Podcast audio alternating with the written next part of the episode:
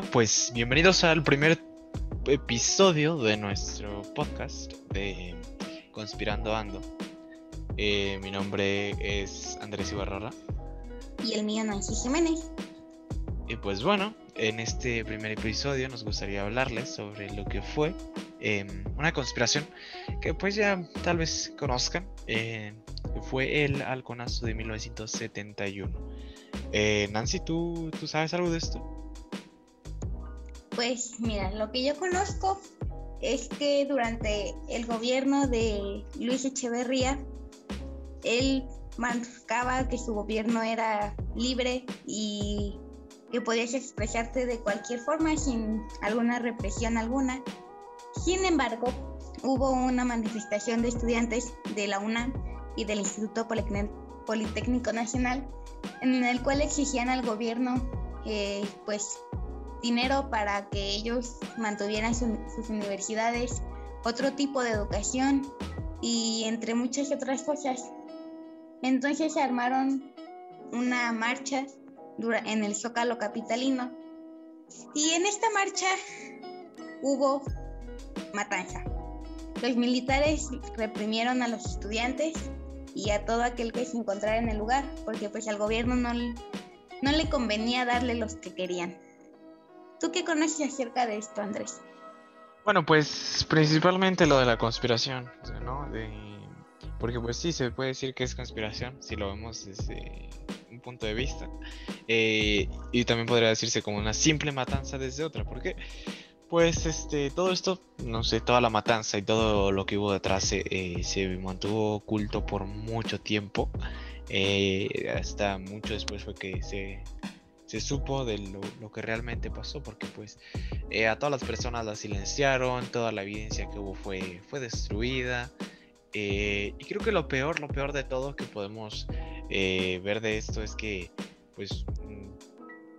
pues dejaron morir a gente, porque en hospitales y en centros médicos que había, a los médicos y a las enfermeras los amenazaban con que dejaran morir a los estudiantes y a las personas heridas, porque pues no querían testigos, no sé.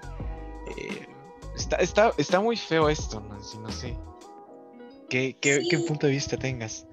Está un poco extraño porque, como bien lo dices, nosotros decimos que es una conspiración porque el gobierno no lo hizo de manera pública, sino que usó a sus militares a su favor, haciéndolos pasar por civiles porque portaban una playera blanca, pantalón de mezclilla y guantes blancos para no llevar su uniforme y como no asustar a las personas. Entonces, ya teniendo en cuenta como que ellos eran los militares, pues arremetían contra las demás personas, contra los manifestantes, contra reporteros. Y no solo eso, sino que, por decirlo, los reporteros pues los llevaban a camiones, los subían, les quitaban sus cámaras, los cartuchos que tenían dentro de ellas. A las personas que ya estaban muertas, que las llevaban a hospitales o así, pues igual llegaban los militares al centro médico y decían como que los amenazaban de cierta forma para que los dejaran morir y no hablaran sobre lo que estaba pasando. Entonces es por ello que no sabemos como mucha información de este hecho, porque pues la evidencia fue casi destruida por completo. Solamente quedaron algunos cartuchos que escondían en macetas o bajo carros o en lugares que pues los militares no buscaron. Pero pues sí es un poco feo porque pues saber que tu propio gobierno te quiere matar, siendo esto según una democracia, ¿no? Y también para los familiares yo creo que fue una situación muy fea que sus hijos estuvieran en una manifestación pacífica y que de la noche a la mañana ya no supieran nada de ellos.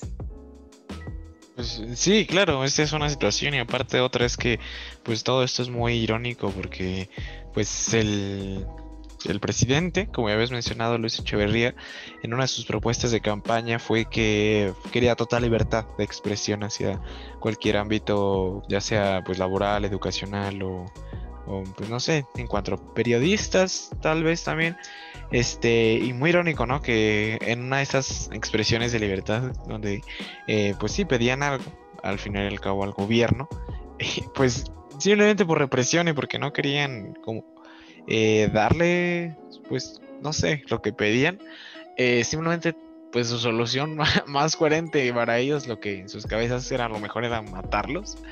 Entonces, híjoles, pues no sé si tú sepas que si hubo alguna otra como de estos hechos donde se intentó arremeter contra estudiantes o personas que buscaban como un cambio. Sí, pues actualmente, bueno, no como tal en este año, sino un poco más atrás, se vivió un suceso parecido que fue el de los 43 estudiantes de Ayotzinapa, los cuales siguen desaparecidos y no fueron encontrados nunca después de igual una manifestación bajo pues el gobierno de Enrique Peña Nieto, el cual nunca dio como alguna declaración y se hizo responsable cuando pues bien se supo que los subieron a los estudiantes y jamás volvieron. Claro. En México han sucedido pues varias cosas parecidas y pues es triste. Sí, también está el suceso de, bueno, este fue anterior a este, que fue en el 68, lo de Tlatelolco, pero sí, como mencionas lo de los 43 desaparecidos, pues, bueno, no digo que se haya hecho algo, porque pues hasta el momento siguen habiendo personas que buscan como que se declaren cuentas sobre esto, pero pues mínimo creo que se conoció, sí, se dio a saber un poquito más gente, y pues afortunadamente ya contábamos con el internet, ya se pudo difundir de una manera más clara como esto, y mínimo se tuvo conocimiento de lo que pasó, ¿no? Porque pues en ese tiempo, en lo del Halconazo, pues ¿Cómo informabas a otras personas de todo, no sé, lo que había en el país, no sé, los otros estados que pasó esto? Si todo, o sea, en ese momento la televisión, la radio, periódicos, cualquier cosa estaba tomada por el gobierno. Y pues ahorita tal vez tenemos un poquito más de libertad, ¿no? Digo. Sí, pues gracias a, como tú bien dices, el internet, pues las redes sociales son, se puede decir, un poco más libres y no son tomadas por el gobierno de México. Entonces, pues se pueden dar a conocer noticias de manera más rápida y conocer de una forma más verídica lo que está pasando alrededor del mundo, ¿no? Y pues en esa época no existía nada de esto y si teníamos miedo hacia el gobierno, pues hasta como que nosotros mismos no queríamos hablar del tema por temor a que nos pasara algo o que le hicieran algo a nuestras familias y seres queridos. Bueno, yo digo que todavía está muy fuerte eso del gobierno actualmente, pero sí te puedes crear algún perfil falso para difundirnos información que creas conveniente tal vez, pero sí, yo creo que sí es feo hasta este punto, ese aspecto.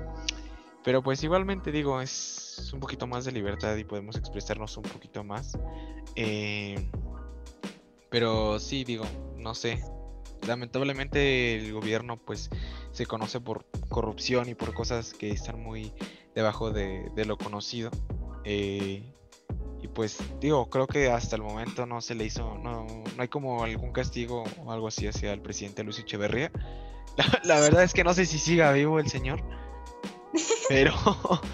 pero pues a lo que conozco no se le hizo pues como un juicio, se le aplicó alguna multa.